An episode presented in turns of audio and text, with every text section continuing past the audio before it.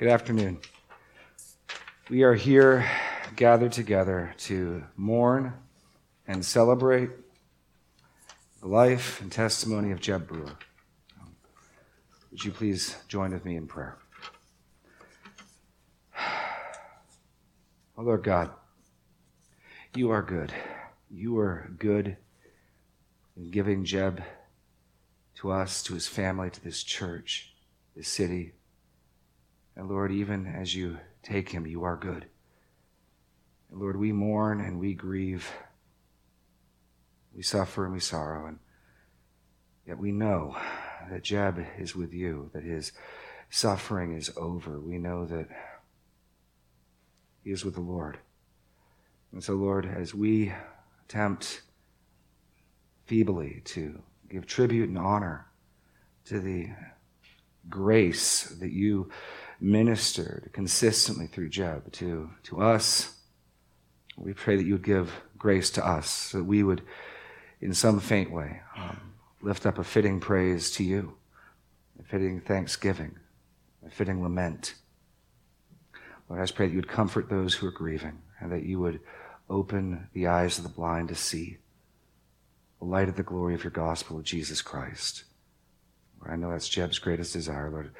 Be glorified in our midst. In Jesus' name, amen.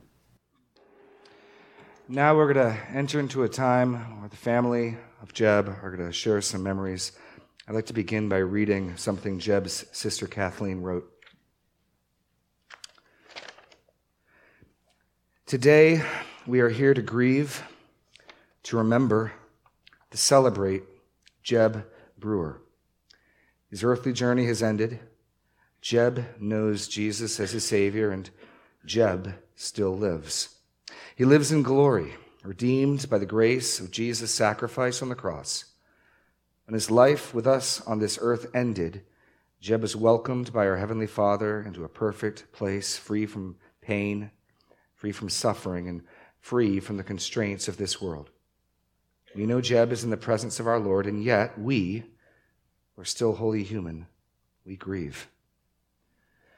For those who had the privilege to know him, Jeb filled a place in each of our lives during his time here. And That is why we are all gathered to be with and support those who knew him best, those who are his beloved and dearest, and those who loved him longest. Um, my name is Jim Brewer, and Dad's oldest son, and just have a, a short memory I wanted to share. um, not always very good at remembering funny stories out of thin air about Dad, though. Uh, if you ask family members, he certainly has plenty of goofy and sassy moments in his life. But I can tell you one thing I remember in his life, one thing that's impossible to forget, and, and I know he would rather I remember this than any um, funny or fond story. And that's his hope that was in Christ. In late 2011, after finding out that the cancer had come back for his fourth diagnosis uh, and surgery wasn't an option, he called me on the phone, and while we were talking, he said that he hoped his entire life had demonstrated the exhortation of King David to his son Solomon, and it was his desire and charge for me and my brother and the other kids. In the book of 2 Kings, chapter 2, verses 1 through 3, when David's time to die drew near, he commanded Solomon his son, saying, I am about to go the way of all the earth. Be strong and show yourself a man, and keep the charge of the Lord your God, walking in his ways and keeping his statutes, his commandments, his rules, and his testimonies. This is the charge that dad can leave because he taught and was an example to us kids on how to walk in the way of the Lord. And as so many of you saw in his life, he did so up to the very end. He continued to serve the church and the elder board, to serve mom, to share God's love, uh, even on his way to hospice, discharging the duties God had given him all the way up to the very end, knowing that it still mattered. As the Apostle Paul says in 1 Corinthians chapter 15, verse 58. Therefore, my beloved brothers, be steadfast, immovable, always abounding in the work of the Lord, knowing that in the Lord your labor is not in vain. I'm Mike Brewer, Jeb's brother. There are many things that Jeb did well, and one was being a good teacher. Though he's my younger brother, I learned a lot from my brother. And one of his passions in his teaching, he taught so the eyes of souls could learn about the Lord they loved. Jeb was excellent in his teaching. He used an analogy, comparison, and contrast. He did very well with that. Jeb taught me something this, uh, this past year, a conversation, and he was telling me, he said, Look at Saul and David. He said, Saul was actually a pretty good guy. You look through the scriptures, and he didn't have any gross moral failing, but he failed in a procedure of a ceremonial law. Compare that to David. David was a murderer, an adulterer. God cast aside Saul, but he loved David. And he said, What is that? Saul was not humble. Jeb was trying to tell me. He had a hard heart to the Lord. And he was sorry for things that he did, but he didn't think he sinned against God. And Saul made excuses. But Jeb was telling me, but David, though a broken man, he was broken before the Lord. He was grieved he had sinned against God. And he compared Saul. Saul was blaming others.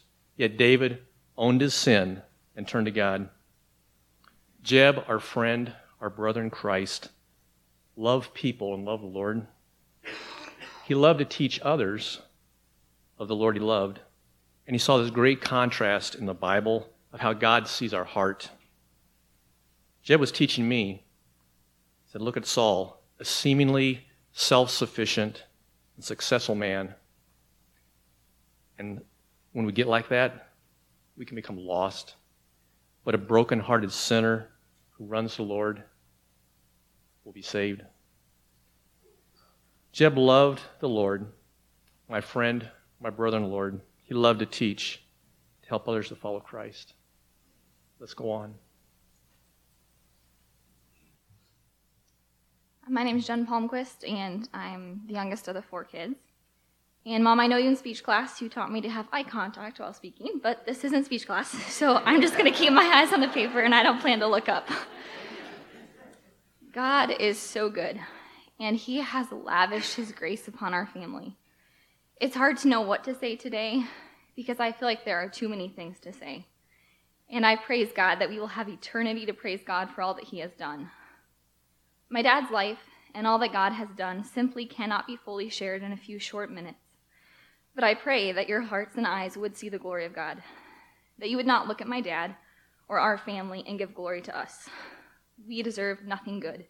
And yet God has demonstrated his love towards us through Jesus, and we are recipients of his mercy. I pray that the few things that I share would cause you to see the worth and beauty of Jesus. Over the last year, and particularly the last few months and weeks, I had the privilege and opportunity to spend a lot of time with Dad.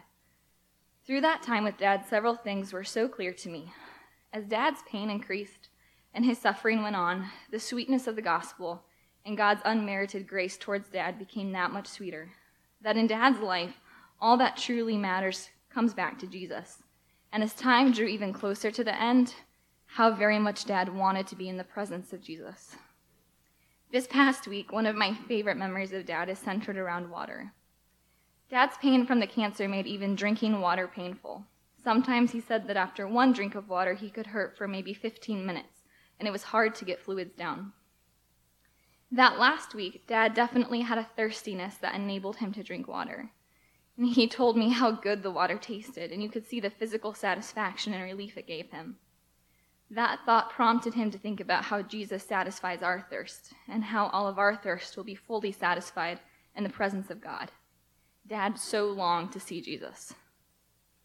When we entered hospice Wednesday night, that was really the last time that Dad was able to clearly and fully communicate with us. By Thursday, he was not speaking or showing many signs of alertness, and due to being unable to really drink and sleeping with his mouth open, his mouth was getting very dry. So we started swabbing his mouth with sponges dipped in water or another solution, and repeatedly applying chapstick. Even though Dad wasn't speaking or really looking at us. You could tell his mouth was thirsty as his lips seemed to savor the drops of fluid. This was a care that I was involved in a lot, and it really became a special time. As I would swab his mouth,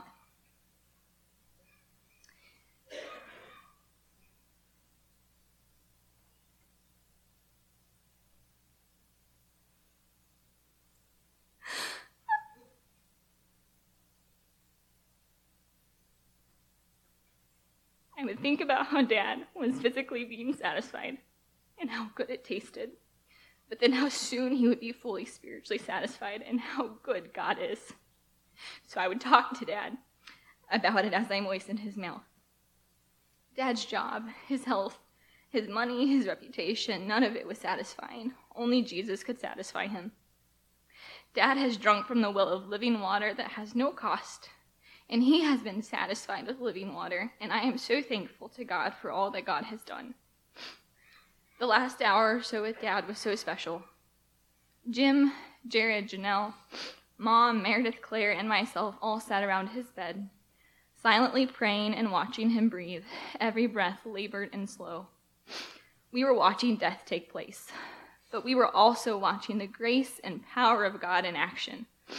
We are told in the Bible that the Bible is the Word of God and that it is living and active. Oh, how that is so true, and how I saw the effect of its acting in those moments. We had peace, peace that passed understanding. Yes, we had sorrow. I would lie to you if I said it didn't hurt deeply. It is and was so painful. But in the midst of joy was and is, or in the midst of that pain was and is joy joy in who God is, joy in the saving work of Jesus Christ, joy in knowing that his pain was not separating dad from the love of God, joy in knowing that shortly dad would be in the presence of God, the very place that dad was looking forward to. In that moment, death and cancer appeared to be strong and winning, but I am here to tell you they lost. Death did not have the victory. Death was defeated at the cross of Jesus. Jesus tasted death for my dad. Dad's cancer was under the sovereignly good hand of God, and while it looked to be working death in him, his physical death was the passageway through which Dad was given true life. It is not death to die for those whose hope is in Christ, and I praise God for that. Right now, in this moment, my dad is seeing God in the fullness of glory, free from pain, free from the power, presence, and penalty of sin. The thought of dad worshiping Jesus is so sweet. Dad's longing for heaven, his continual giving of glory to God in his pain, in his suffering, has given me a greater longing for heaven, a greater longing for God, a greater longing to behold his face in glory. I pray that God would work the same in your hearts. Yes, we are weeping and mourning deeply for the loss of Dad, and I know that will continue for some time. But by God's grace and his grace alone, we are praising him for all that God has done. Now I saw a new heaven and a new earth, for the first heaven and the first earth had passed away. Also there was no more sea. Then I, John, saw the holy city, New Jerusalem, coming down out of heaven from God, prepared as a bride adorned for her husband. And I heard a loud voice from heaven saying, Behold, the tabernacle of God is with men, and he will dwell with them, and they shall be his people. God himself will be with them and be their God and God will wipe away every tear from their eyes. There shall be no more death, nor sorrow, nor crying. There shall be no more pain, for the former things have passed away. Then he who sat on the throne said, Behold, I make all things new. And he said to me, Write, for these words are true and faithful. And he said to me, It is done. I am the Alpha and the Omega, the beginning and the end. I will give of the fountain of the water of life freely to him who thirsts. Revelation 21 1 through 6. My name is Jared Brewer, and I'm Dad's other son, if you didn't pick it out. but yeah, I probably won't be uh, making too much eye contact either, but deal with it. Um, I decided not to talk uh, like the others strictly about how great Dad was. I'm not going to try to avoid it, but probably most of you already know, and if not, someone here today will quickly enlighten you. Um, Dad was not just an engineer, but a storyteller too. So I figured I should continue with the tradition and tell about uh, one fun time we had together uh, during a trip to Colorado. Jim was uh, about to leave uh, for college in the fall, and uh, I was 16 that summer, so Dad decided we should have a man trip. Doesn't get too bad. we just had never had the opportunity yet because uh, Dad had always spent his vacation time uh, every year doing his Air Force Reserve duty in Colorado. And uh, he was a pretty hard worker, if you hadn't noticed. So he thought we should go back to Colorado now that he was done with the Air Force and we could actually have some time to do some stuff together. So, in the time honored tradition of dads, he loaded up his trusty minivan and uh, got it ready. I'm nearly positive that he checked uh, each of the tire pressures, the oil, and the wiper fluid. And if there was blinker fluid, he'd probably check that too, just to be sure. That was his checklist for road trips. After all, he was pretty practical, if you hadn't noticed. Thankfully, I am still less practical, and I was more persuasive uh, when the time came to buy snacks. So we ended up with a box of candy and beef jerky, and uh, that worked out pretty well. The drive out there was pretty uneventful and precisely at the speed limit because mom wasn't there to drive.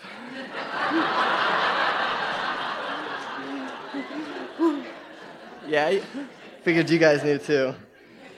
But dad was pretty careful if you hadn't noticed. We drove uh, deep into the mountains. We went whitewater rafting, rode a train through the Royal Gorge, and hiked to a mountain lake that week. But the main event was the ascent and conquest of Mount Yale, which is one of Colorado's, Colorado's uh, 14ers. And um, just to be clear, 14,000 feet is quite a bit steeper than Iowa, and in some places. So, Dad bought some hiking boots and he trained. He, uh, he broke them in by hiking deep into the wilderness of Grays Lake Park uh, in downtown Des Moines. Because, uh, as you may know, Dad was a planner, if you hadn't noticed. He also scheduled a hike on our last day so we wouldn't be sore for all the other earlier activities because you see, Dad really was a planner if you still hadn't noticed. like some other people um, in our family, like all of us we woke up that day at 5 and started the mountain by 6. We made uh, really good progress for a couple miles up to the tree line where the air starts to really thin out. It took most of the morning and most of Dad's energy. It had been a few years since his first round of cancer, so I suppose he really had no excuse for his condition other than mom's good cooking. but I, uh, I've heard that surgery and chemotherapy can mess you up for quite a while. So I guess Dad was actually pretty tough, if you hadn't noticed. By the time we reached the saddle of the slope, which was just at the base of the summit where the trail uh, started to turn to large boulders, Dad had had enough. Um, he told Jim and me to go on without him because um,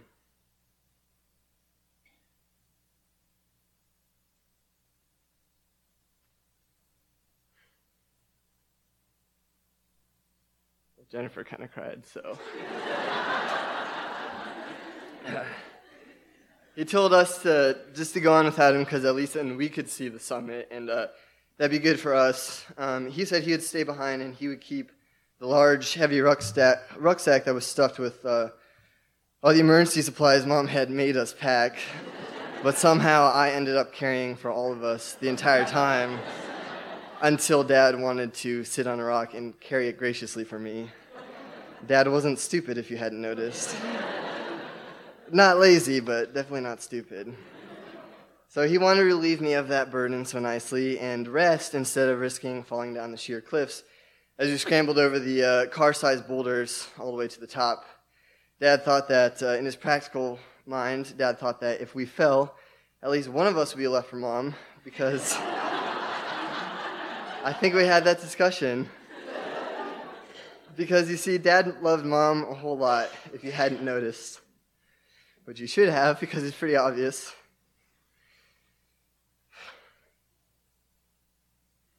But uh, Jim and I, we wouldn't, we wouldn't have none of that. So Dad needed to reach the summit. This was our only man trip, and we've been planning this hike for far too long to let Dad's exhaustion uh, ruin what he'd been looking forward to so much. So after much name calling, cajoling, and just calling him old and fat, we convinced him. It worked. Dad always needed a little bit of snarkiness and sarcasm.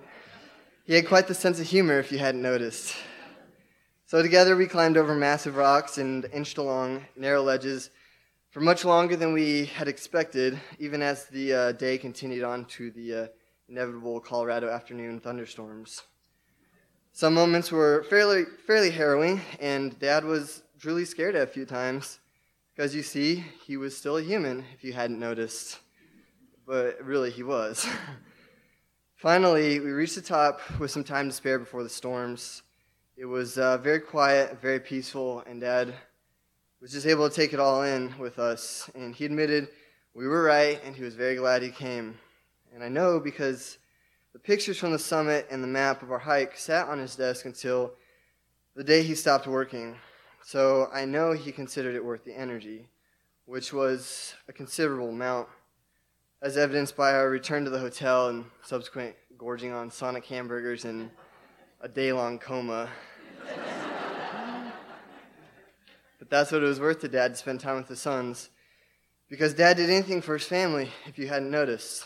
This is just one story in 53 years worth of stories. And most of those other stories aren't about reaching a summit, but they're about a man who loves God, They're about a man who pointed to him through the end. And that I'm sure you really did notice. Jeb Brewer was an amazing, amazing man. I've been serving at this church um, coming up on nine years. During that entire time, Jeb has been one of the elders serving, working here. Most recently, over the last two or three years, he served as the chairman of the elders. And one of the amazing things that I got to witness is how Jeb, as his body, his health deteriorated, just kept pouring himself out for his family and pouring himself out for this church. He'd show up to elder meetings, and just what everything else in his life that was optional had been ended, he was still coming here, serving this body, serving this people. Absolutely incredible. And yes, Jeb was an engineer in the truest sense. He was a planner. And so this morning or this afternoon, Jeb has chosen my text and a number of my points. It's the truth. It's the truth. Absolutely, it's the truth. So, he, wanted, he wanted me to read and speak on um, an event in John 11 probably one of the better known events in Scripture the death and resurrection of Lazarus, Jesus' friend.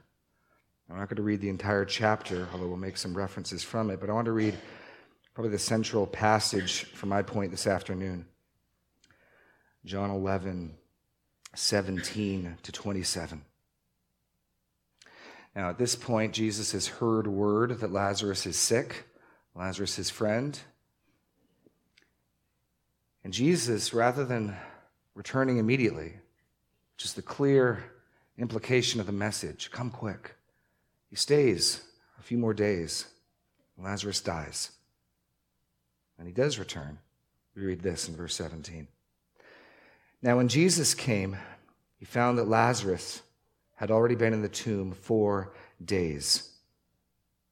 Bethany was near Jerusalem, about two miles, and many of the Jews had come to Martha and Mary to console them concerning their brother. So when Martha heard that Jesus was coming, she went and met him, but Mary remained seated in the house. Martha said to Jesus, Lord, if you had been here, my brother would not have died. But even now, I know that whatever you ask of God, he will give to you. Jesus said to her, Your brother shall rise again. And Martha said to him, I know. He will rise again in the resurrection on the last day. Jesus said to her, I am the resurrection and the life. Whoever believes in me, though he die, yet shall he live. And everyone who lives and believes in me shall never die. Do you believe this? She said to him, Yes, Lord, I believe that you are the Christ, the Son of God, who is coming into the world. Now, you know that eventually Jesus goes to the tomb and they roll the stone away and he weeps and he calls Lazarus forth and Lazarus is raised. And I just want to find three words for us in this, three words from the Lord for us. There's a, there's a hard word here for us, there's a comforting word here for us. And I believe there's a word of life here for us. But let's start, let's start with the hard word. It's, it's inescapable in John's telling, in the narrative itself, and on the, the lips of those who interact with Jesus. And see, it's the, it's the question no one actually says, but it's just ringing through this passage Jesus, why did you delay? Why didn't you show up in time, Jesus? John, John tells it in a way that we can't miss it. Listen to verse 3. His sisters, Lazarus' sisters, sent to Jesus saying, Lord, the one whom you love is ill. When Jesus heard it, he said, This illness does not lead to death. It is for the glory of God, so that the Son of Man may be glorified through it. Now, Jesus loved Martha and her sister and Lazarus. So, when he heard that Lazarus was ill, he stayed two days longer in the place where he was. And I think the reader is supposed to be shocked by that. That's not what we would expect. Wouldn't we assume that if someone loves you, if someone cares for you, they're, they're going to come, they're going to help? In case we missed it there, on Martha's lips is the implied question Lord, if you had been here, my brother would not have died. And when Jesus encounter, encounters her sister Mary a little later in the passage, in verse 32, she says the same thing Lord, if you had been here, my brother would not have died.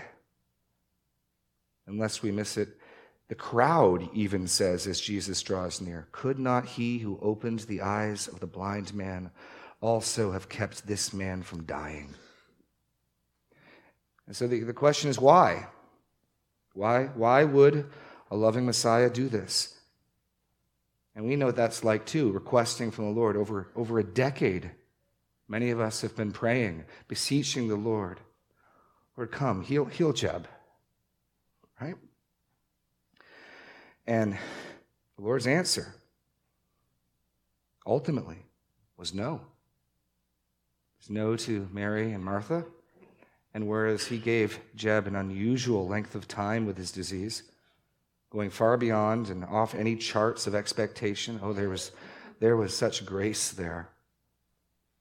Even as recently as weeks and months ago, we were praying, Lord, heal him. And the Lord said no. That's a hard word. And, and Jesus, his explanation is crucial for us to get. Jesus' explanation for this. And the text states it clearly in verse 4 Jesus loved them. Whatever this is, whatever this is, it's not cruelty, it's not callousness. It is an expression of love. Jesus' answer verse 4 and verse 40 is this this illness is for the glory of God so that the Son of God may be glorified through it. Later, as Jesus draws near to the tomb, Martha is again with him, he said, Did I not tell you that if you believed, you would see the glory of God? Jesus' answer and what he's doing in love for Lazarus and Martha and Mary, and what he's doing in love here is giving us something better than we know to ask for. He knows that the glory of God revealed to them, the glory of God captured in Scripture, encouraging and strengthening God's people for nearly 2,000 years, would bring greater joy, greater glory to God, and eternally greater satisfaction to Mary, Martha, Lazarus than the thing which they asked. That is a hard word. The Apostle Paul learned it in 2 Corinthians. He had a thorn or a spear through his flesh, and he cried out to God three times that it might be taken from him. And God's answer to him also was no. But with the no, he said this My grace is sufficient for you, for my power is made perfect in weakness. Now, for those of you who knew Jeb, knew Jeb as he suffered through this illness, was not God's power perfected and demonstrated and visibly manifest through Jeb's weakness. You've heard it. You've heard the testimonies of the children you've, and his brother. You, you've seen it if you knew him.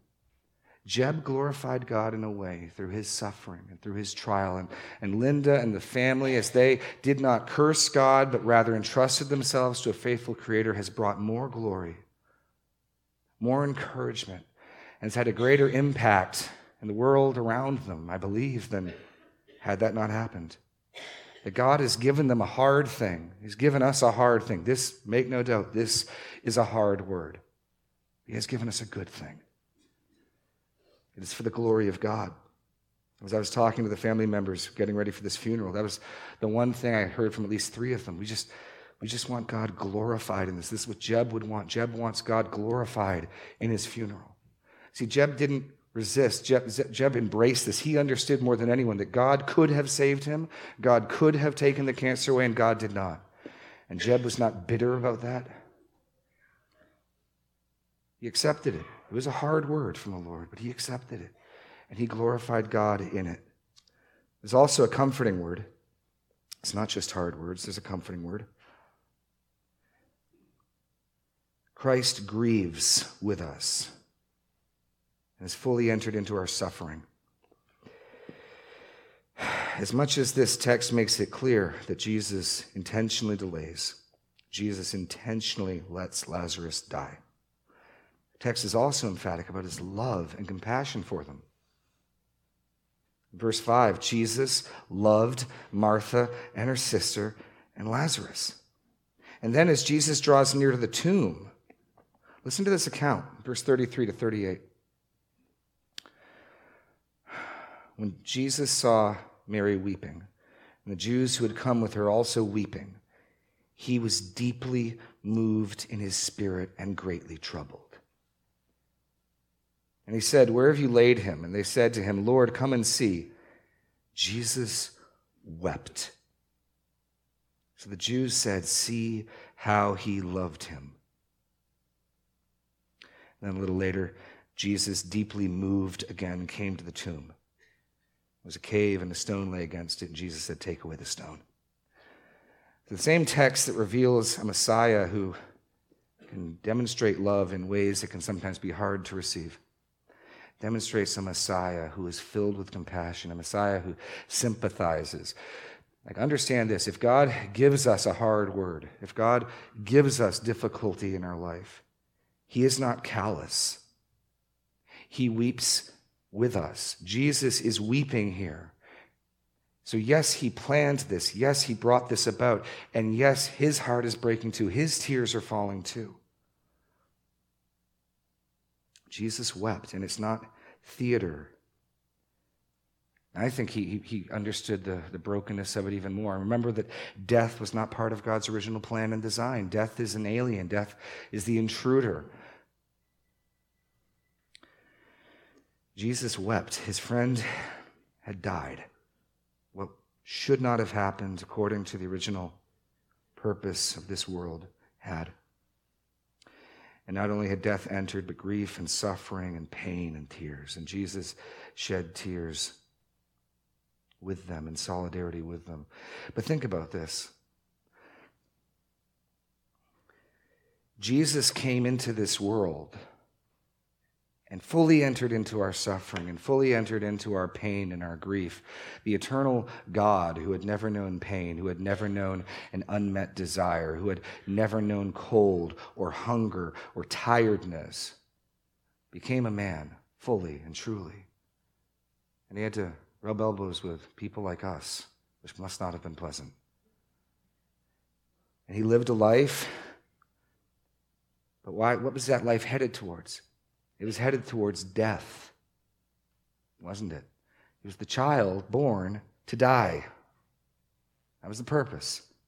He became mortal so that he could die. And why does he die? Jen, Jen read the passage earlier. I'll read it now.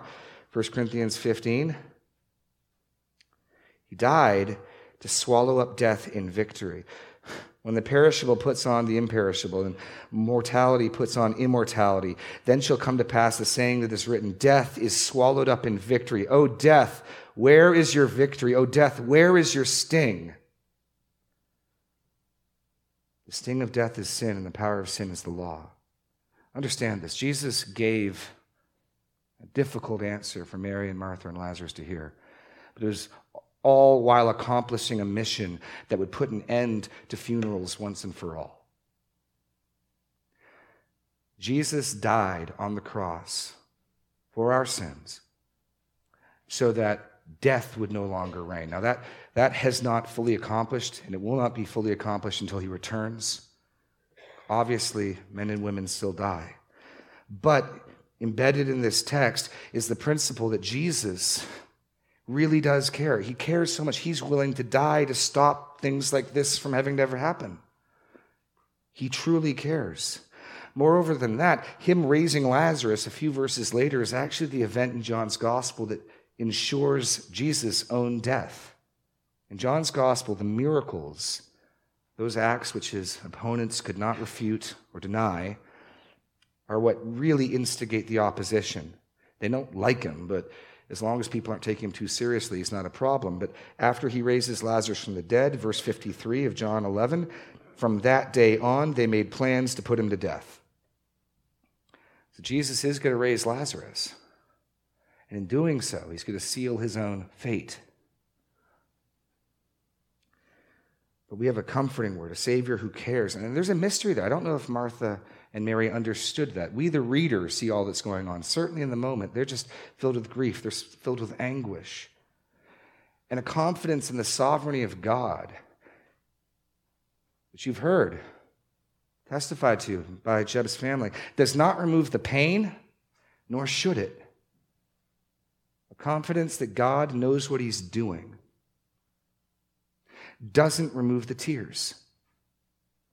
Our Savior wept and we do well to weep as well. Even while we acknowledge the Lord was good, the Lord has given, the Lord has taken away. Blessed be the name of the Lord. Well, finally, then, I want to look at a word of life. In John's Gospels, the, in John's Gospel, the, the miracles of Jesus are signs. The first one referenced, this is one of the insights Jeb gave to me that I'd never pieced together. John's gospel contains Jesus' first miracle. He says that this, his first sign, his first miracle, and it's at a wedding. And Jesus' last miracle before the cross is at a funeral. That's something, isn't it? And Jeb pointed that out to me. I was like, oh, wow. And all of Jesus' miracles point to a spiritual reality. So Jesus feeds the 5,000 and he says, I am the bread of life. And Jesus heals the man by the pool, and he says, I am the Father of one. And, and this miracle, too, the raising of Lazarus, points to something else, something more important. Something more important. I want to read the account in, in, of, the, of the raising. He says, I am the resurrection and the life to Martha. She says, I know, speaking of Lazarus, he will rise again in the resurrection of the last day. And Jesus said to her, I am the resurrection and the life. Whoever believes in me, though he die, yet he shall live. And everyone who lives and believes in me shall never die. Do you believe this? Now, that's the, that's the issue. The miracle, raising of Lazarus, is what confirms and points to that reality. That reality right there, I'm going to read it again, is the crucial bit. Because Lazarus gets raised, and it's wonderful, and everyone's happy. But he dies again.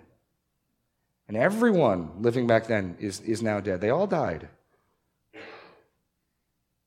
So for Lazarus, there's a delay. He gets to come back, and he probably wasn't even too pleased about that.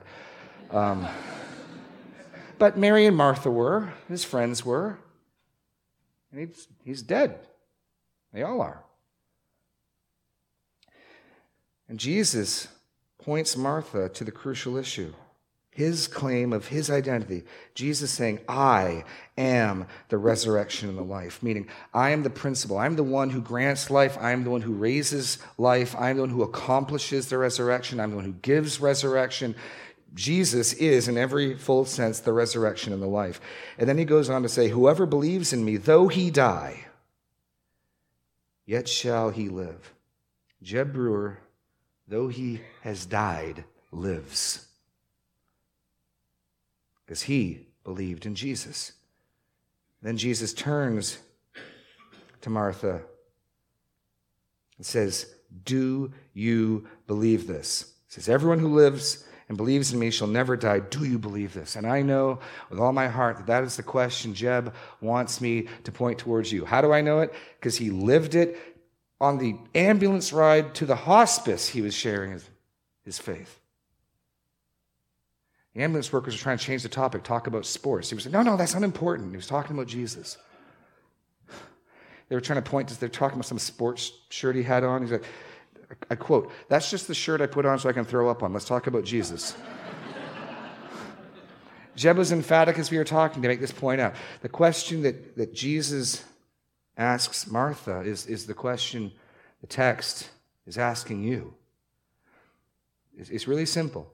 Jesus came, he lived a sinless life.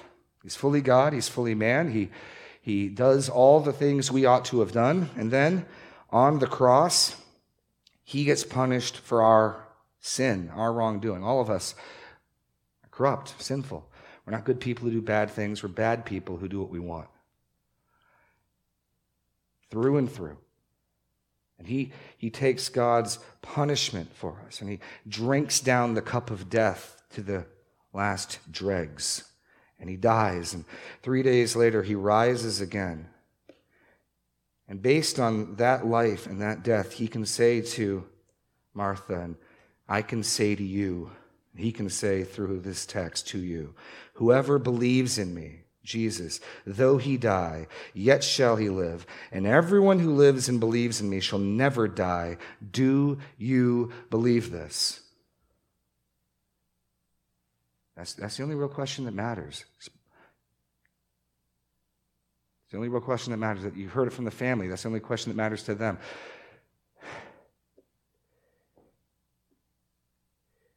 When you come to a funeral, you can't escape the reality that we're all headed for a box like this. You can delay it, you can, you can work out and get in shape and add a couple years on, but you're all headed to this box. And you can distract yourselves from that reality, but you're all headed for this box. And yet, here is a promise that though you die, yet you shall live. And that promise was backed up by many signs and miracles, not least of which the resurrection of our Lord Jesus Christ. And shortly after saying this, he does raise Lazarus. And I just want to close this section by reading that. Jesus, deeply moved again, came to the tomb. It was a cave, and a stone lay against it. And Jesus said, Take away the stone. And Martha, the sister of the dead man, said to him, Lord, by this time there will be an odor, for he's been dead four days. And Jesus said to her, Did I not tell you that if you believed, you would see the glory of God? So they took away the stone. Jesus lifted up his eyes and said, Father, I thank you that you have heard me. I knew that you always hear me, but I said this on account of the people standing around, that they may believe that you sent me. When he had said these things, he cried out with a loud voice, Lazarus, come out! And the man who had died came out that's a wonderful miracle. But there's a far greater miracle that, that is on the table, offered to you, offered to me, that, that true life, a life that doesn't end, as flashy and as, as, as impressive as this miracle is, it, it, it passes away. Lazarus is dead. Yet the promise of life unending is the far greater miracle, bought at a far greater price. And I know Jeb emphatic on this point. The family has been emphatic on this point. Their greatest desire is that you would come to bow your knees to the living Christ, that you would come to believe in this Messiah, that you would trust him as your Lord and Savior, that you would know life everlasting, so that if you die, you would yet live. And while you live, you would live the life that is true. Let's pray. Lord God, we ask you now to take your word